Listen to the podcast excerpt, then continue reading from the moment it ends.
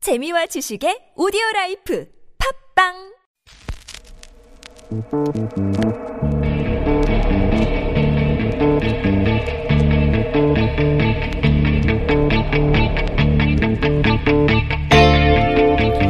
안녕하십니까. 뉴스공장 주말 특근 진행을 맡은 원종호입니다. 매주 화요일 4부 시간에 과학 같은 소리 안의 코너를 통해서 뉴스공장 애청자 여러분 만나 뵙고 있죠. 오랜만에 주말 특근을 하게 됐습니다. 어, 지난해 우리나라는 시험 발사체 발사에 성공한 데 이어 천리안 위성 2호, EA호죠. EA호 개발도 성공시켰습니다. 하지만 우리의 항공 우주 기술은 아직 선진국 수준과는 거리가 멀죠. 어, 세계 최강국이라고 할 수 있는 미국이나 그 뒤를 잇는 러시아, 유럽연합은 물론 중국과 일본, 인도에 비해서도 뒤처져 있습니다. 우주 기술은 막대한 재원과 또 시간이 필요합니다. 당장 성과가 나지 않더라도 꾸준하고 묵묵히 지원해야 하는 분야죠. 그래서 우주 개발을 관장하고 독자적으로 예산을 집행할 우주청 신설이 꼭 필요합니다. 네, 뉴스공장도 우주청 신설에 좀 힘을 보태려고 하고요.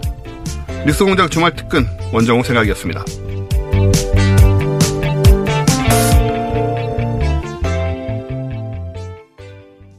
주말 특근 첫 순서는 서기호 전 판사, 시사인 주진우 기자, 그리고 김지미 변호사와 함께한 인터뷰 골라봤습니다. 1월 24일 목요일 2부에 방송된 내용 다시 들어보시죠.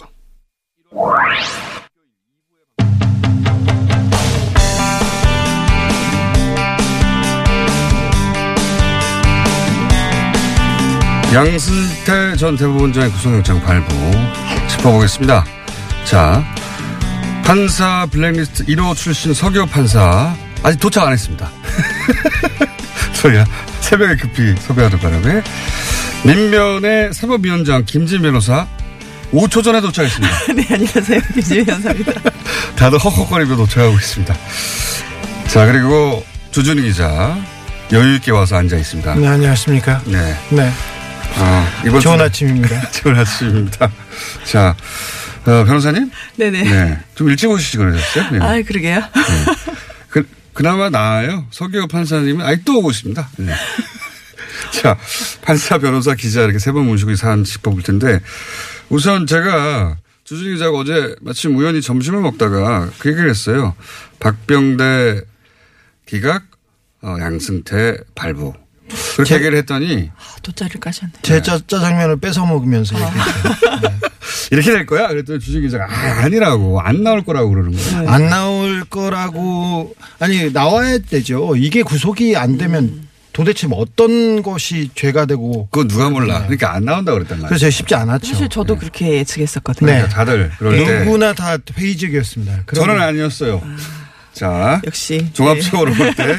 근데 이제 저녁 때 다시 주중 기자가 아 구속될지도 모르겠다고 그러는 거예요. 네. 음. 영- 근데 이제 추가 취재를 통해서 영장 실질 심산 때 심상치 않았다. 네. 그 내용이 뭡니까 그때 취재한 게? 음, 영장 실질 심사를 받았습니다. 양승태 대법원장이 5시간 반 정도 받았다고 하는데 네.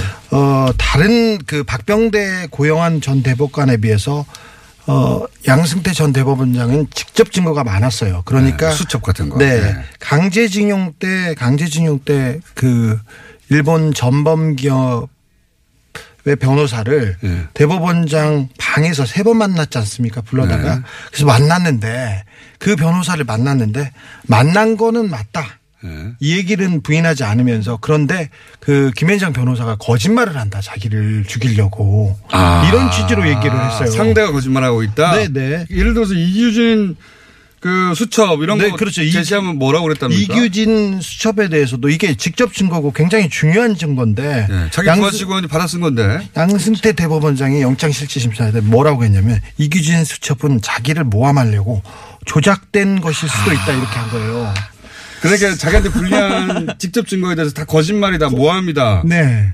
아. 저기 법 검찰에서 조서 조사를 받을 때도 좀 곤란한 부분에 대해서는 기억나지 않는다. 기억나지 않는다라고 한- 네. 갖고 그 아랫사람분들이 알아서 했지 않게 했다고 그랬지 않겠냐고 계속 회피했는데 영장 실질 심사는 사실 냉정하게 물증을 갖다 댔는데. 네. 판사하고 직접 그, 그 지- 대면에서 소명하는 마지막 기회이기 때문에 그 앞에서 거짓말도 많이 합니다.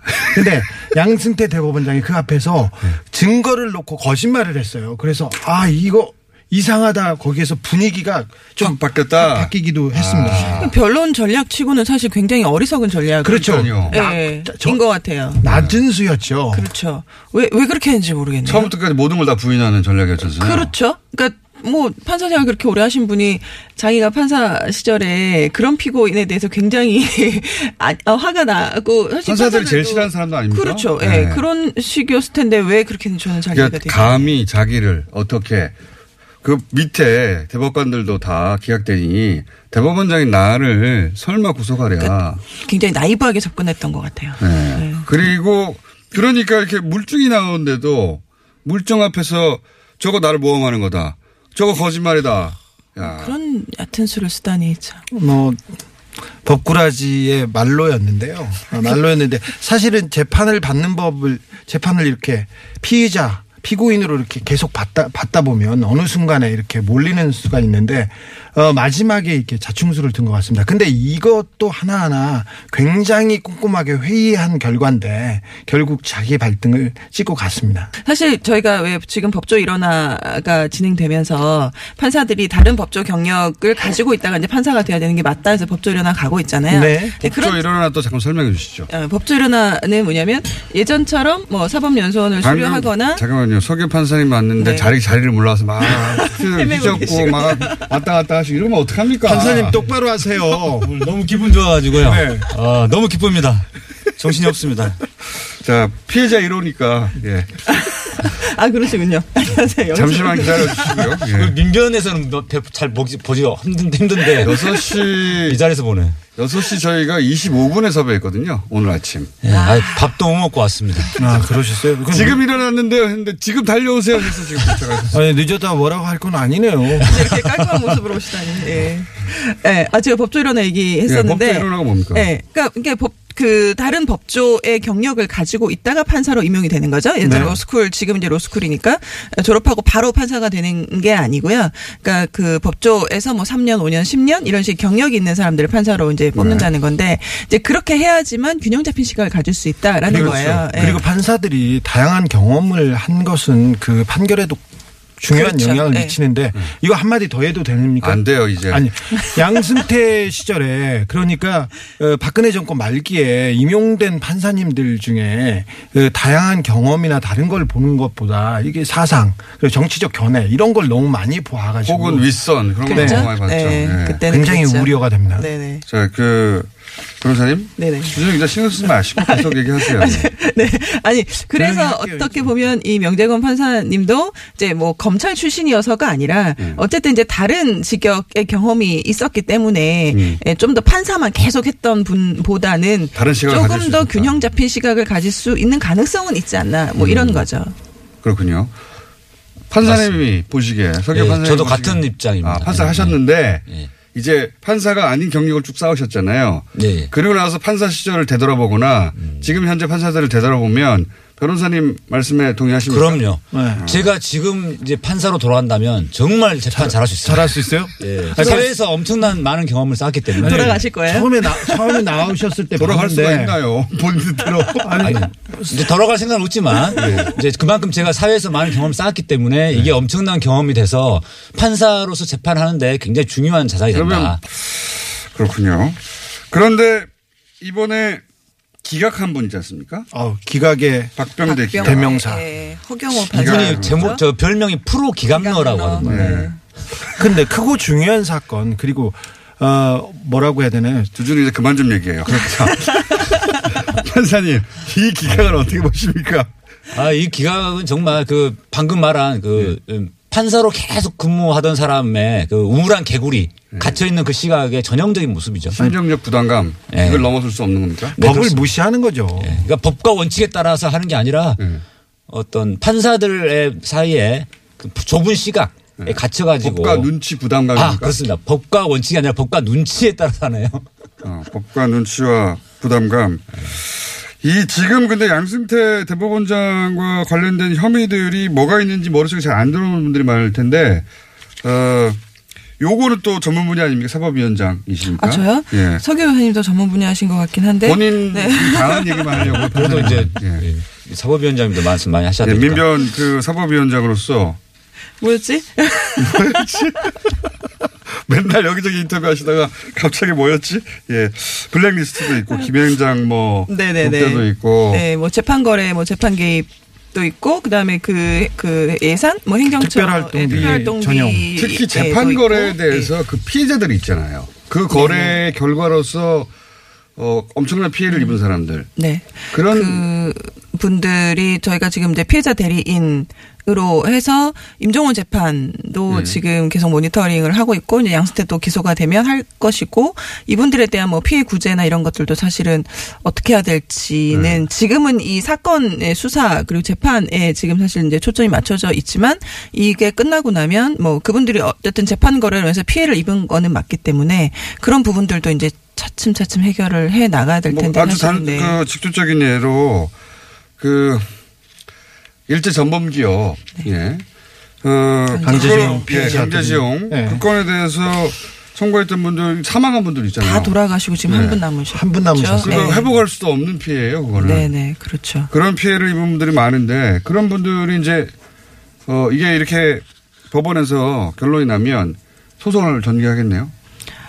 피해를 보상해 달라고. 아, 그렇게 해야 될 텐데 사실은 이게 재판 결과 그러니까 그 지금 이제 전법 그 뭐야 강제징용 같은 경우는 어쨌든 대법원에서 확정 판결 얼마 전에 났었고 또 다른 새로 어떤 네, 소송을 진행하시는 분들도 있을 테고 이제 다른 사건들 같은 경우는 뭐 쌍용이라든지 통상임금이라든지 뭐 음. 이런 것들은 사실은 결론을 뒤집는 게 네. 지금 현행법상은 재심밖에 없는데 재심의 요건이 굉장히 엄격하게 돼 있어요. 음. 그래서 그거 재심을 통해서 결과를 뒤집을 수 있을 것이냐 하- 사실 상당히 회의적. 음, 피해를 입은 건 이거- 분명한데 네. 그렇죠. 예. 그런데 그분들이 그럼 그 피해 보상을 받을 수 있느냐 그건 쉽지 않은 일이다 또. 쉽지 않아요. 예. 하, 가장 무거운 게 뭡니까? 뭐 40개가 넘는 혐의 중에 각 세 분이 보시기에 이게 가장 무거운 죄다. 저는 이제 강제징용 사건이 그렇죠. 가장 크다고 네. 봅니다. 예. 강제징용 사건. 왜냐하면 그 사건은 대법원의 계류적이었던 사건이어서 예. 사실상 양승태 대법원장, 대법원장만 대, 대법원장만 유일하게 재판 개입을 할 수 있는 음. 그런 위치에 있었던 거죠. 역시 두 분도 그 나머지 두 분도 마찬가지로 저는 재판 거래죠. 그러니까 지금 뭐 재판 거래, 재판 개입, 뭐 블랙리스트 뭐 이런 쭉 있는데 사실 재판 거래라는 것 자체가 어 당연히 뭐 판사로서 법조인으로서 당연히 해서는 안 되는 특히나 이제 대법원장까지 하셨던 분이고 그리고 이제 자신의 어떤 뭐 이익 사익 이런 게 아니라 다른 사람의 권리 혹은 재판이라는 게 사실은 겪어보셨겠지만 누구나 자기가 이제 일생에서 한 번 할까 말까 한 거고 자기 인생이 달려 있는 거란 한번 말이죠. 할까 말까를 너무 많이 했어요 아, 우리가. 네, 그렇죠. 그, 그런 거 그런 걸 가지고 예, 그 국민의 권리를 가지고 거래의 대상으로 삼았다 정치권 혹은 그렇죠. 권력자하고 그게 사실은 엄청난 거죠. 지금 그렇죠. 저희가 너무 많이 들어서 그냥 재판거래 재판거래라는 얘기를 계속 들으니까 그냥 그런가보다 하지만 사실은 생각해 보면 아, 정말 절대 있어서는 안 되는 그 당사자 한 일이거든요. 사람한테는 인생을 바꾸는 거거든요. 그렇죠. 결론이. 네. 예. 그러니까 뭐 사실 뭐 그 와중에 뭐 KTX 승무원 같은 분은 뭐 돌아가신 분도 있고 뭐 예, 뭐 스스로 이제 뭐 생을 마감하신 분들도 있고 정말 사람 목숨이 오고 가는 일이었기 때문에 이제 절대 있어서는 안 된 일을 아무렇지도 않게 했다는 거죠. 그러니까 하, 네. 자기들한테는 그냥 아무 일도 아니었던 거예요. 그, 그런 것 같아요. 예. 예.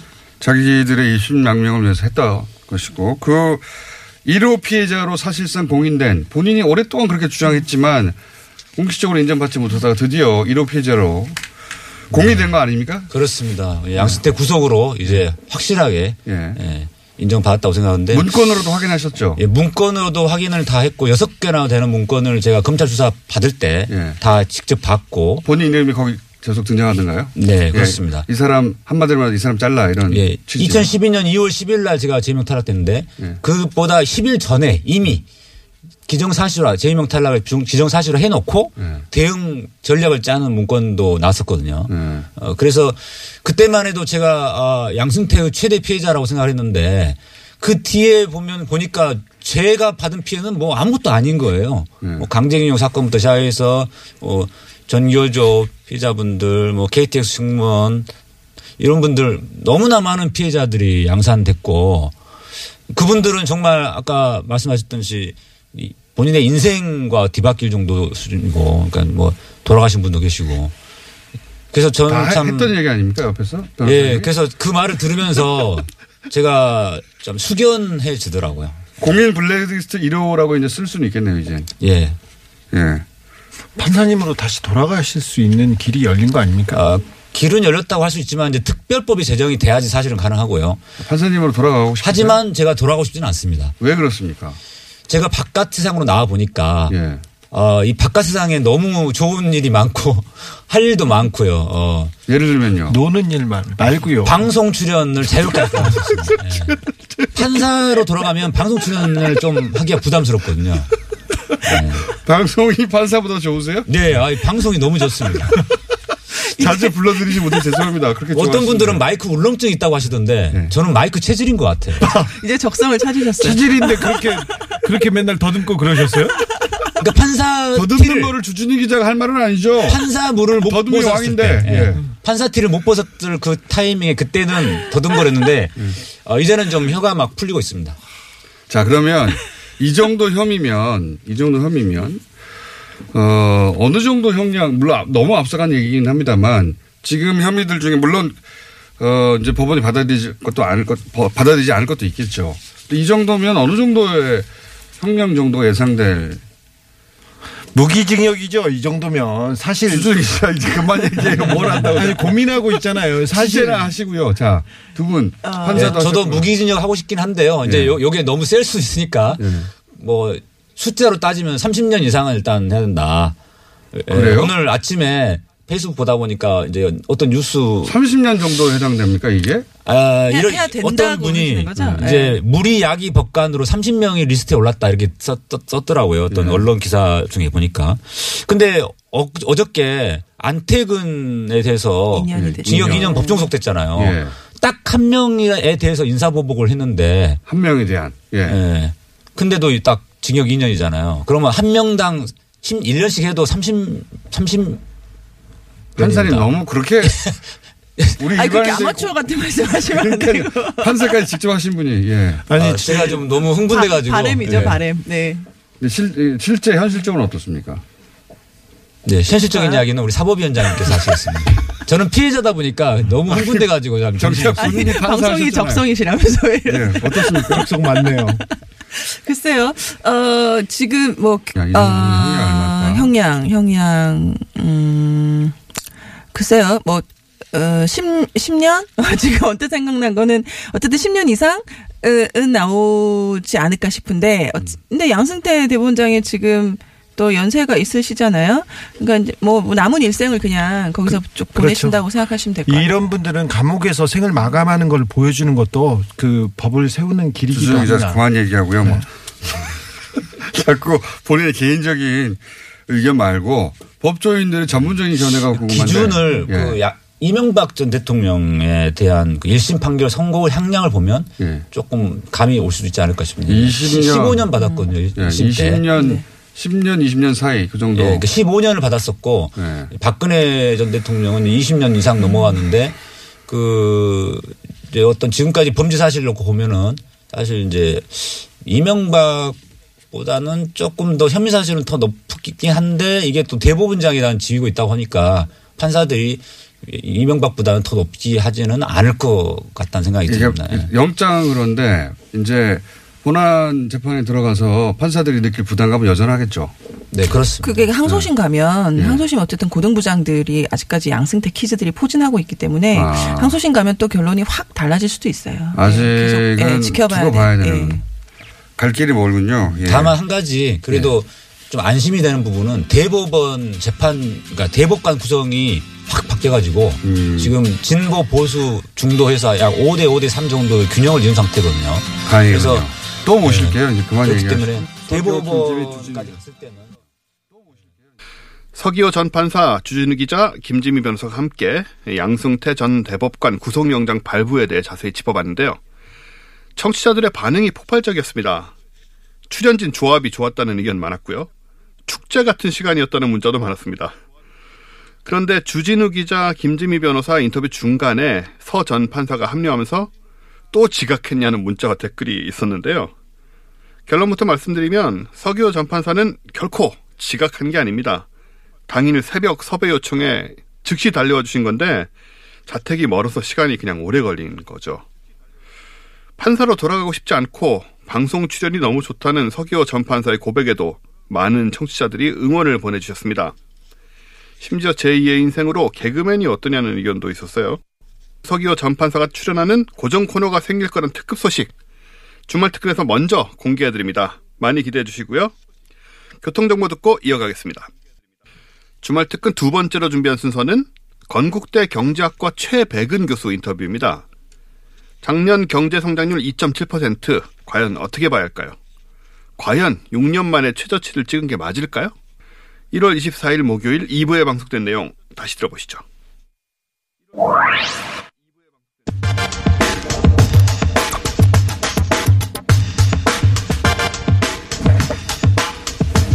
우리나라 경제 성장률이 발표됐습니다. 2점. 작년 한 해 경제 성장률이 발표됐는데 2.7%. 그러자 언론들이 일제 6년 만에 최저치라고 보도를 합니다. 그러니까 경제 최백, 최백은 교수님과 함께 이 문제 짚어보겠습니다. 안녕하십니까. 네, 안녕하세요. 교수님, 예. 아, 어, 영장이 발부돼 버려가지고 예, 뒤가 깁니다. 짧게 해주셔야 돼요. 원래 나오셔서 15분쯤 얘기하셔야 되는 사안인데 예. 예. 5분 정도 얘기하고 아, 그래요? 예. 쫓겨나셔야 될 것 같아요. 자, 이 사안을 꼭 어, 오늘 내일 다뤄야 한다고 말씀하신 이유가 뭡니까? 지금 그 2.7% 수치에 이 집착을 해가지고 많은 그 언론계 기자들이 보수 경제지들이 특히 예, 이들이 이제 그러니까는 최저치 뭐 이렇게 하면서 쏟아내고 있는데 예. 저는 오히려 이거를 기사를 제목을 제가 기사 제가 기자라면요. 예. 제가 기자라면 건설 투자의 이 굉장히 충격적인 감소에도 불구하고 예.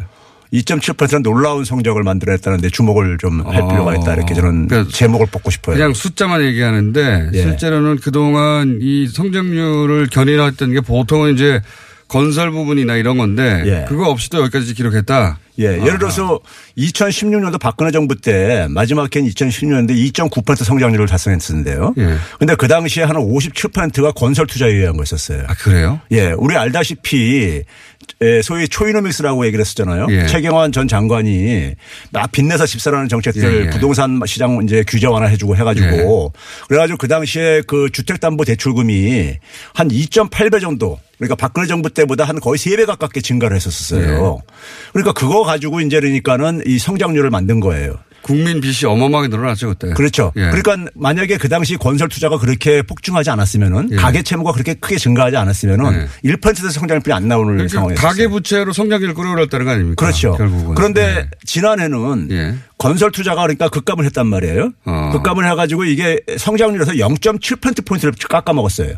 아 그러면 예를 들어서 건설 투자가 전혀 기여를 하지 않았어도 예. 역으로 얘기하면 3.4%가 성장했다는 얘기인 겁니다. 그러네요. 그러니까 박근혜 정부 초기 때 1, 2년 때 그러니까 평균 한 0.35% 정도 그러니까는 이 기여를 했거든요. 건설 투자가요. 예. 그것까지 합하게 되면은 예. 3.7% 정도가 어, 어, 저 지난해 나올 거라는 그러니까 건설을 만약에 이전 정부처럼 예. 건설로 경기를 부양하고 어, 성장률을 끌어올리려고 했다면 그랬을 텐데 그거 없이만큼 됐다. 예. 그렇죠.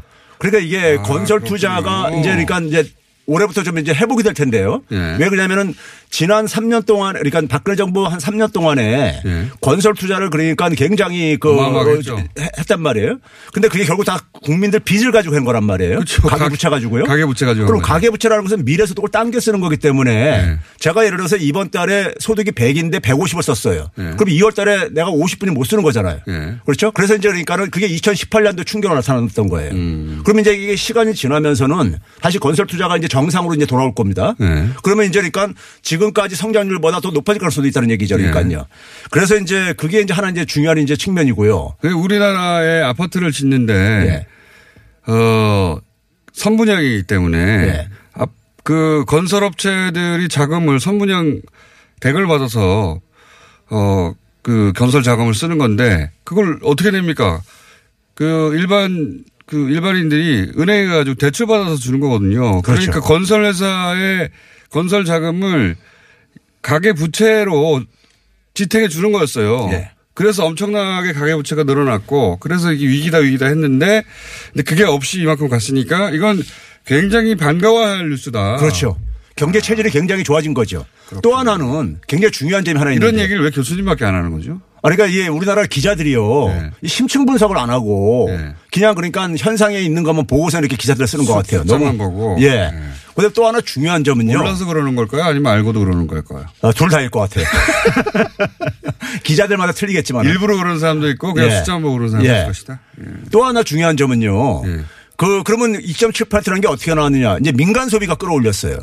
아. 가계 소비죠, 그러니까요. 예. 가계 소비가 성장률에 있어서 52%를 기여를 했는데 어. 우리가 하나 주, 우리가 하나 이제 주목해야 될 것은요. 2003년도부터 예. 지금까지 가계 소비 증가율이 예. 경제 성장률보다 항상 하회했었어요. 어. 그래서 가- 소위 말해서 우리가 내수가 취약하다. 가계 음. 소득이 이제 억제가 돼가지고 가계가 그러니까 소비할 여력이 없다 이런 얘기를 아니, 많이 했잖아요. 가게에서 쓸 돈이 없는 거죠. 그렇죠. 근데 예. 작년에 보게 되면은 가계 소비가 전체 성장률에서 52%를 기여를 했어요. 근데 박근혜 정부 때는 이게 한 8, 8%에서 한 31%밖에 안, 됐, 안 됐었어요. 8%밖에 안 될 때도 있어요. 예, 그렇습니다. 8% 했던 때가 어느, 어느 했냐면은 한 2013년도에 7% 했었습니다. 8%가 아니라 7%요. 첫 해. 야. 민간 가계 소비가 기여했던 음. 것이요. 그러니까는 가계 소비가 그러니까 드디어 성장률을 그러니까는 상회하기 시작했다는 얘기는 음, 예. 성장을 이끌어간다는 얘기죠. 그렇죠. 이끌어낼. 그러니까 소득조 성장의 그러니까 그 주요 목표가 방향이 예. 가계가 그러니까 내수가 주도하는 성장으로 만들겠다는데 그렇죠. 사실상 이게 이제 하- 1년도 이제 저거 자료지만은 일단 성과를 거둬낸 거죠. 어, 상당히요. 그렇게 해석이 되는 거군요. 예. 이게 이제 작년에 보게 되면 우리가 200만 음. 원 이상 예. 월급자들이 61% 넘었다는 이런 기사가 나온 적이 있었었죠. 아니 그래서 제가 네. 이해가 안 갔던 게 카드 쓰는 그 카드 뭡니까 지출액이 이렇게 늘어났는데 예. 그런 지출들 나오지 않습니까? 예, 그렇죠. 예. 그리고 해외여행 이렇게 많이 가는데 등등등등 아, 분명히 이게 어딘가의 그 결과일 텐데 이건 아무도 왜 해석을 안 해주나 했는데 그런 그런 거군요 이게. 그렇죠. 이해가 갔습니다 이제. 예. 아하. 그래서 민간 소비가 성장률보다 높아지는 것이고 예. 소득 주도 성장의 일부 성과가 나타나는 것이다. 그게. 그렇죠. 예. 아하. 해석을 안 해주셔가지고. 그 외에 또 거기다가 이제 이게 이제 일부 신문들에서 예. 재정 고관을 털어가지고 이제 이게 성장 만들었다 이런 기사 쏟아냈잖아요. 그러니까 뭐 세금 풀어도 결국 예. 최저치밖에 안 됐다. 뭐 이렇게 예. 보도했죠. 그럼 이제 우리가 기업 투자가 작년에 그러니까 건설 투자든 설비 투자든 간에 네. 다 마이너스를 기록했어요. 예. 감소했단 말이에요. 예. 그럼 우리가 흔히 말해가지고 민간 부분에 있어서 지출이 이렇게 줄어드는 상황 속에서 예. 정부가 우리가 보완하는 것은 교과서적인 얘기인 겁니다. 확장적인 재정 정책을 쓰는 음. 확장적인, 거죠. 예. 그러면 이제 우리가 거기다가 제조업이라는 이런 산업 구조의 충격으로 인해서 충격으로 인해서 이 뭐 이 취약계층들이 어려워지는 상황 속에서 세금 쓰지 말라는 강화를- 말이냐. 예. 거기다가 작년에 초과세수가요 음. 28조가 넘게 지금 추정되고 있습니다. 그 초과세수라는 건 결국 뭐 민간에서 필요 이상으로 끌어왔다는 얘기입니다. 돈이요. 그러니까. 음. 그렇죠. 그럼 그건 세금을. 음. 돌려줘야 되는 거죠. 민간에다가요. 경제가 그러니까 굉장히 위축될 수밖에 없기 때문에. 세금을 쓰는 건 너무 당연한 것이다. 그 그렇죠. 거기다가 뭐냐면 지금 이제 이 제- 확장적 재정 정책은 이건 음. 뭐 보수 진영에서 사실 인정하는 거예요. 이런 민간 아, 수요가 둔화될 때는 음. 해야 된다는 건 그런 점에서 지금 소득조 성장이 추진하는 것이 기본적으로 저소득층에 대한 안전망 강화, 복지 강화 예. 이거와 그다음에 이제 뭐냐면은 그 저소득층의 임금을 이제 증가시키자는 이거 아니에요. 예. 이게 사실은 그러니까 일정하게 성과를 보여주고 있는 하나의 지표들이 지난해 발표됐다 저는 이렇게 해석합니다. 아, 2.7%를 그렇게 예. 해석할 수 있는데 아무도 그렇게 해석해 주지 않아서 답답해가지고 나오신 거예요. 예, 알겠습니다. 교수님. 예. 무척 어, 좋은 내용이나 여기서 끝내야 되겠습니다. 오늘 다음 주에 다시 한번 예. 종합적으로 다루겠습니다. 그러니까 경제 최백은 교수님이었습니다. 네, 감사합니다. 그러니까 교수로 최근 유명세를 타고 있는 분이죠. 최백은 교수의 경제 뉴스 해석에 대해서 해니 3371님을 비롯해 많은 청취자들이 감사의 인사를 주셨는데요. 보통 좋다, 재밌다 이런 의견은 흔하지만 감사하다는 평은 좀 쉽지 않죠. 아마 딱딱하고 어려울 수 있는 경제 사안을 이해하기 쉽게 전달해 주시기 때문인 것 같은데요. 또 경제 상황을 교묘하게 비틀어 전하는 일부 언론의 그릇된 보도의 문제점을 명쾌하게 정리해 주시기 때문이기도 할 것 같습니다. 최백은 교수 인터뷰 시간이 짧다는 청취자 민원도 많은데요. 시간은 부족한데 할 이야기는 많다 보니까 최 교수 말은 점점 빨라지고 그러니까와 이제는 점점 많아지는 현상이 벌어지죠. 화요일 사부에 방송되는 저의 과학 같은 소리하는 시간도 10분을 넘긴 적이 거의 없습니다. 5분 미만인 적도 있어요. 예, 뉴스공장 러닝타임을 3시간으로 늘리면 해결될까요?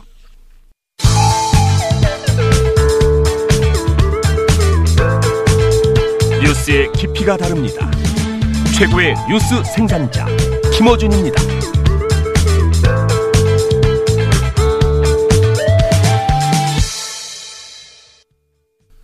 주말 특근 마지막 순서는 뉴스공장에서 좀처럼 만나기 힘든 연예인 인터뷰입니다. 1월 21일 월요일 사부에 방송된 방송인 홍석천 씨 인터뷰 다시 들어보시죠.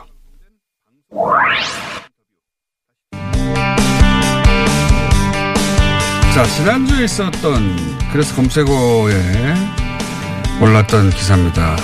홍석천 씨, 방송인. 홍석- 홍석천 씨가 최저임금 때문에 이태원 가게 두 곳을 내렸다. 네, 그런 기사가 있었죠. 당사자를 직접 모셨습니다. 안녕하십니까. 네, 안녕하세요. 네. 좋은 아침입니다. 오랜만에 뵙겠습니다. 네. 아니, 거기 이태원에서 원래 장사 잘 하시잖아요. 네. 그러게요. 벌써 한 18년째? 18년째. 네. 가게가 하나도 아니고 여러 개. 여러 개 하고 있습니다. 예, 재벌이라는 소리도. 재벌은 아니고요. 예. 앞에 빚이 붙어 있어야죠. 예, 빚재벌이죠. 재벌. 예. 근데 이렇게 시사 방송에 나오신 경우는 거의 없는데 거의 없습니다. 예. 네. 거의 없다기보다 는 사실상 처음 아닙니까?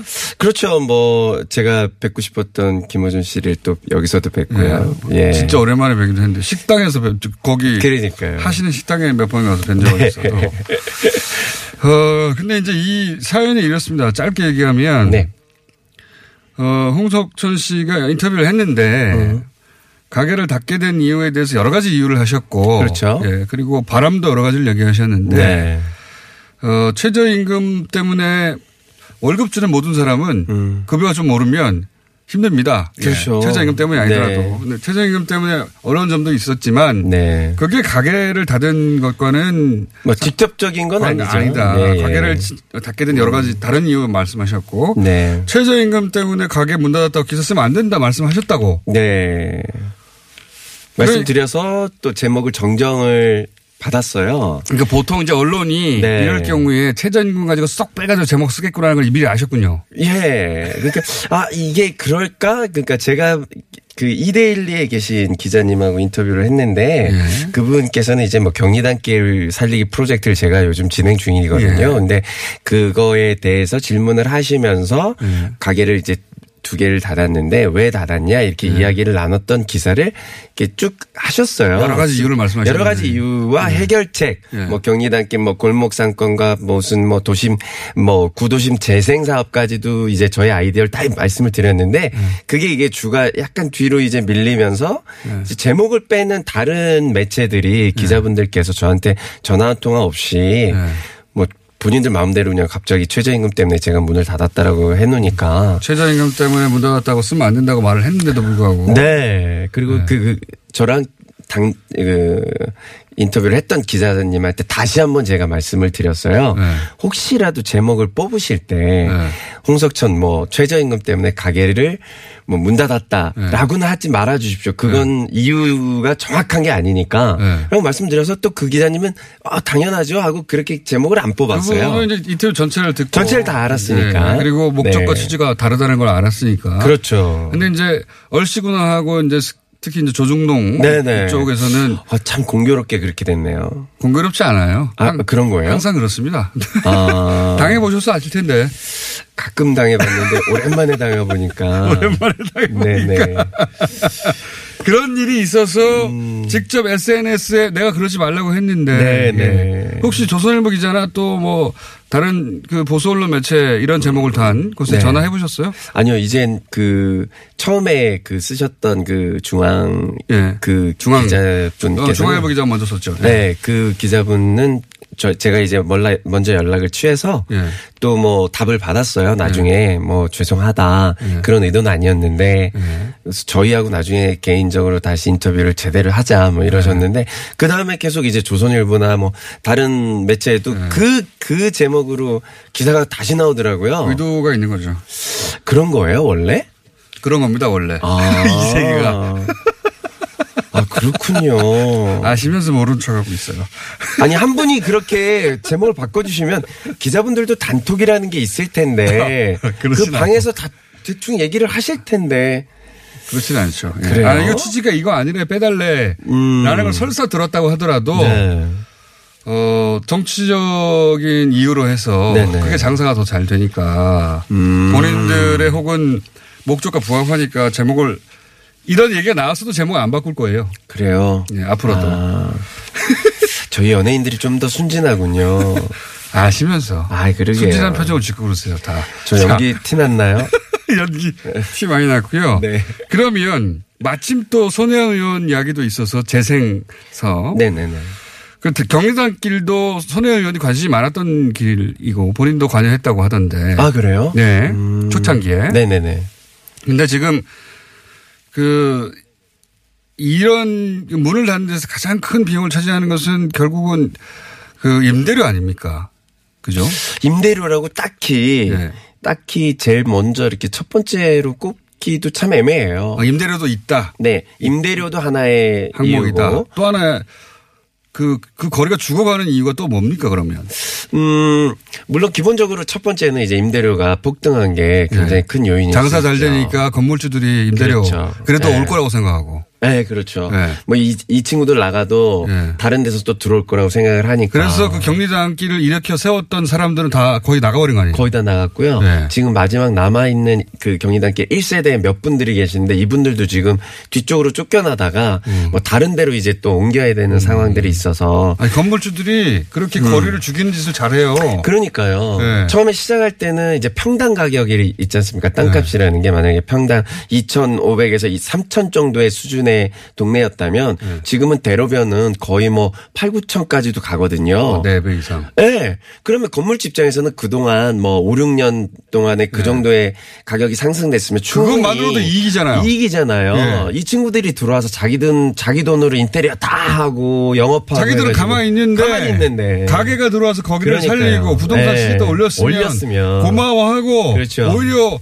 임대료를 더 줄이거나 그렇죠, 그렇죠. 동결할 것 그렇죠, 같은데 그렇죠. 안 그렇다는 거죠. 그랬는데 최근 들어서 이제 경리단길이나 뭐 해방촌도 많이 죽어가고 있으니까 경- 건물주님들이 이제 그걸 아, 시는 발등에 거예요. 불이 떨어진 거죠. 네. 그래서 먼저 와서 네. 나가지 마라. 네. 내가 30만 원 깎아 줄 테니 이런 건물주님들이 예. 이제 많이 와서. 많이 나와, 나왔고요. 이제 와서. 이제 착한 건물주님들도 분명히 많이 있으세요. 근데 본인도 건물주 아니에요? 그렇죠.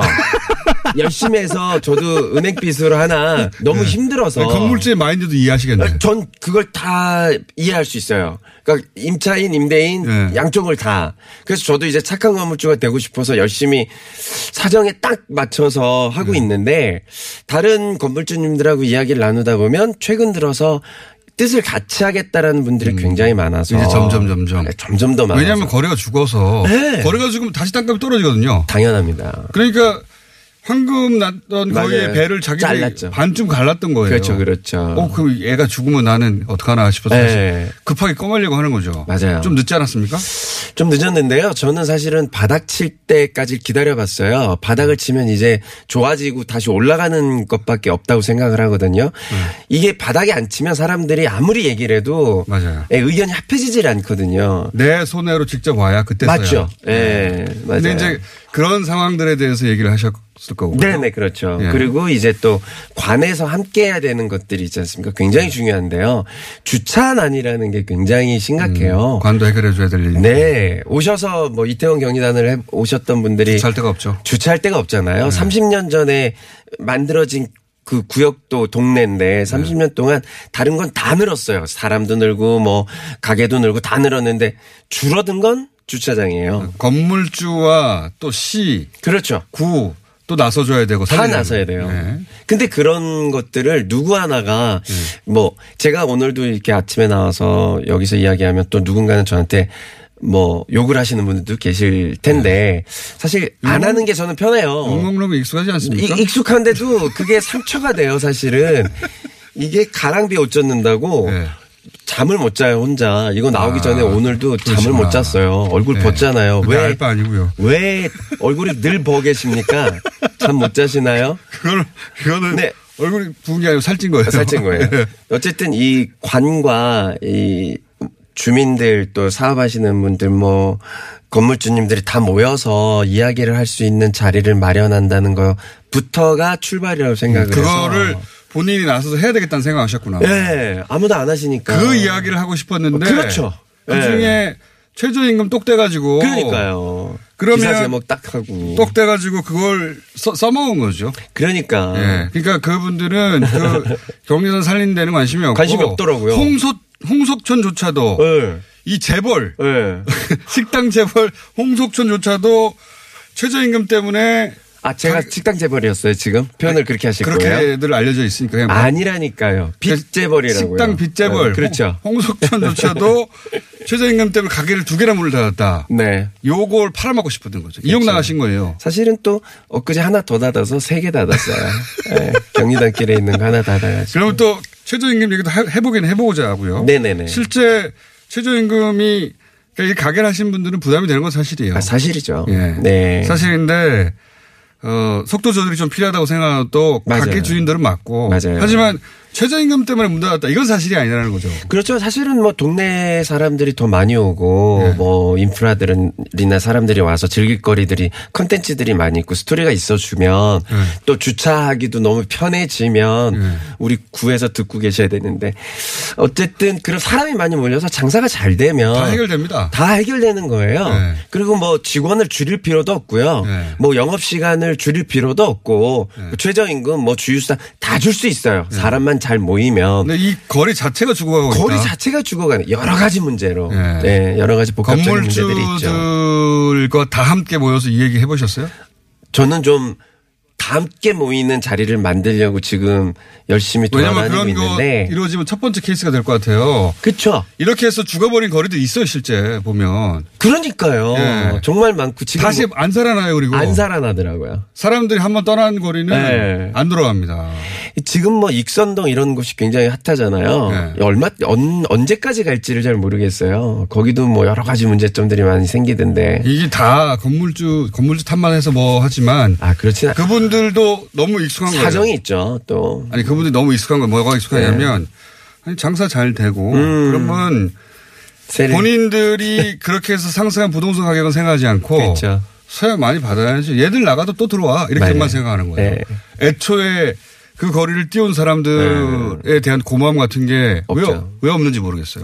저 제가 이태원에 잘 되던 가게 몇 년 전까지 하던 가게는 처음에 들어갈 때 뭐 예를 들어 뭐 5천에 200 이렇게 시작을 했으면 1억 5천 뭐한 5년 6년 후에 1억 5천에 뭐 850 뭐 이런 이 정도까지도 올라서 결국은 쫓겨났어요 무일푼으로 쫓겨났어요? 예, 그 건물 다 살려주고 그 당시에 그냥 제 돈 인테리어 하는 것만 한 3억 들었는데 네. 이제 곧 쫓겨나고 계산기를 두들겨 보니까 그동안 장사한 게 저는 그냥 손해더라고요. 뭐 플러스 남은 게 마이너스 별로 해가지고. 없어요. 예. 그 인테리어도 그 건물에 속하는 거니까. 그렇죠. 결국. 다 그냥 놓고 예. 그냥 제가 아니, 나왔어요. 건물주가 가지고 있는 부동산에 대한 욕심들 네. 그리고 사회에서 그걸 뭐라고 하지 않으니까 그러게요. 이 사건을 계기로 그런 게 계속했으면 좋겠어요. 네. 건물주들은 건물에 같이 올랐잖아요. 당연히 올랐죠. 많이 올랐잖아요. 근데 이제 장사를 하는 저희 같은 입장에서는 그 돈 내고 들였던 인테리어를 나갈 때는 또 돈 내고 또 뜯어가야 되는 철거해야 거예요. 되는데 예. 예. 그러니까 그 사회적으로 특히 그런 거리가 음. 거기에 입주한 그 뭐 예술인들이나 네, 뭐 아티스트들. 가게들, 예, 예. 그런 분들 뭐 먼저 들어오잖아요 보통 그렇죠. 그렇죠. 영세한 분들 그렇죠. 조그만 가게들 네. 그거 찾아온 사람들이 막 찾아오고 그 독특한 매력을 찾기 위해서 찾아왔는데 동네가 막 그분들이 이제 해놨는데 아티스트들 다 쫓겨나고 예. 어디나 있는 가게 들어오고 예. 프랜차이즈 들어오고 네. 왜냐하면 그런 다음에 들어갈 수 있는 데는 대, 대기업이 프랜차이즈밖에 그렇죠. 없어요. 예, 돈 있는 데서 들어. 거기를 또 굳이 안 가게 되죠 그러면. 그렇죠. 여기나 저기나 똑같으니까. 예. 그러니까 왔던 분들이 왜 여기 여길 왜 굳이 내가 왔지? 힘들게 한 시간 두 시간 차 타고 와서 주차도 못 하고 어렵게 그러고 딱지를 떼가면서 여기 왜 있지? 구의원 이러고 출마하실 그냥. 생각 없어요? 저요? 아, 구의원이 예. 상당히 요즘에 구의원이 괜찮더라고요. 제가 있어요? 겸업을 할 수 있더라고요. 아, 경험이요? 예. 그렇죠. 맞아요. 그러니까 구청장 전업이 아니어도 됩니다. 제, 가 그냥 농담 반 진담 반 예. 동네를 위해서 어떻게 일을 해볼까 하다가 이제 구청장의 꿈을 아, 갖고 진짜 있다고 구의원 얘기했다가 출마할 생각 있어요? 구의원은 괜찮은 것 같아요. 그래요? 출마해볼까 봐요. 그러면 여기 자주 나오셔야 되겠네. 여기에요? 예. 뭐 표- 표를 얻을 수 있나요? 제가 봤을 때는 또 자. 음. 구의원을 생각 문득하고 계신 홍석천 씨였습니다. 앞으로 가끔 모셔야 될 것 같아요. 여기까지 하겠습니다. 안녕. 안녕. 0628번님, 홍석천 씨 얘기 들어, 들어보고 싶었는데, 역시 뉴스공장의 섭외 최고라고 문자 보내주셨는데요. 지난 주말 최저임금 인상으로 식당 여러 개가 폐업했다는 기사 때문에 홍석천 씨가 마음고생이 심하셨다고 하죠. 그래서 긴 시간 고심하고 출연을 결정하셨다고 합니다. 그래도 홍석천 씨 뉴스공장 출연 결정 음, 매우 잘하신 것 같습니다. 흥해라 홍석천, 홍석천 파이팅, 응원해요 홍석천 같은 응원 문자 들어왔고요. 댓글도 쏟아졌고 또 아이디 복실남 쓰시는 청취자님은 홍서청 개념남이라고 하셨는데 좀 대단한 칭찬이라고 생각이 되고요. 사실 자영업 하시는 분들의 어려움은 뭐 어제 오늘의 얘기가 아닌데 최저임금 인상으로 단기적인 타격이 없었다고 할 순 없죠. 하지만 경기 부진과 임대료 상승 같은 구조적인 문제가 훨씬 더 심각하죠. 그나저나 경제 분야에서 가짜뉴스가 정말 넘쳐납니다. 뉴스 공장에서 가짜뉴스 소탕하는 고정 코너를 신설했는데요. 시중에 회자되는 잘못된 경제 분야의 가짜뉴스들 발본 쇄골안일 거라고 하니까 많이 기대해 주십시오. 서울의 한 정신과 전문병원에서 환자가 의사에게 흉기를 휘둘렀죠. 피해 의사는 상해를 입긴 했는데 다행히 생명에 지장은 없습니다. 근데 다 기억하시는 것처럼 지난달 31일에는 또 고 임세원 교수가 이 환자가 휘두른 흉기에 찔려서 숨진 사건이 있었는데 그한 달이 안 돼서 또 비슷한 일이 일어난 거죠. 저도 주변에 정신과 의사들도 있고 근데 이분들은 참 본인들 걱정보다는 환자들에 대한 인식이 나빠질까 봐 그런 걱정을 오히려 많이 하세요. 문제는 지금 의사와 환자들이 함께 안전하지 못한 환경에서 진료하고 치료받고 있다는 거죠. 어, 이거는 이제 의사와 환자 모두에게 좀 불행한 일인데요. 안전한 진료 환경 구축이 더 이상 미룰 일이 아니라는 생각이 듭니다. 그걸 하려면 이제 의료계, 정부 그리고 시민사회까지 전부 팔을 걷어붙이고 나서야 될 문제라고 생각이 되고요. 뉴스공장 주말 특근 오늘 준비한 순서는 여기까지입니다. 다음 주 화요일 과학 같은 소리 안에 제 시간에 다시 찾아뵙겠습니다. 감사합니다.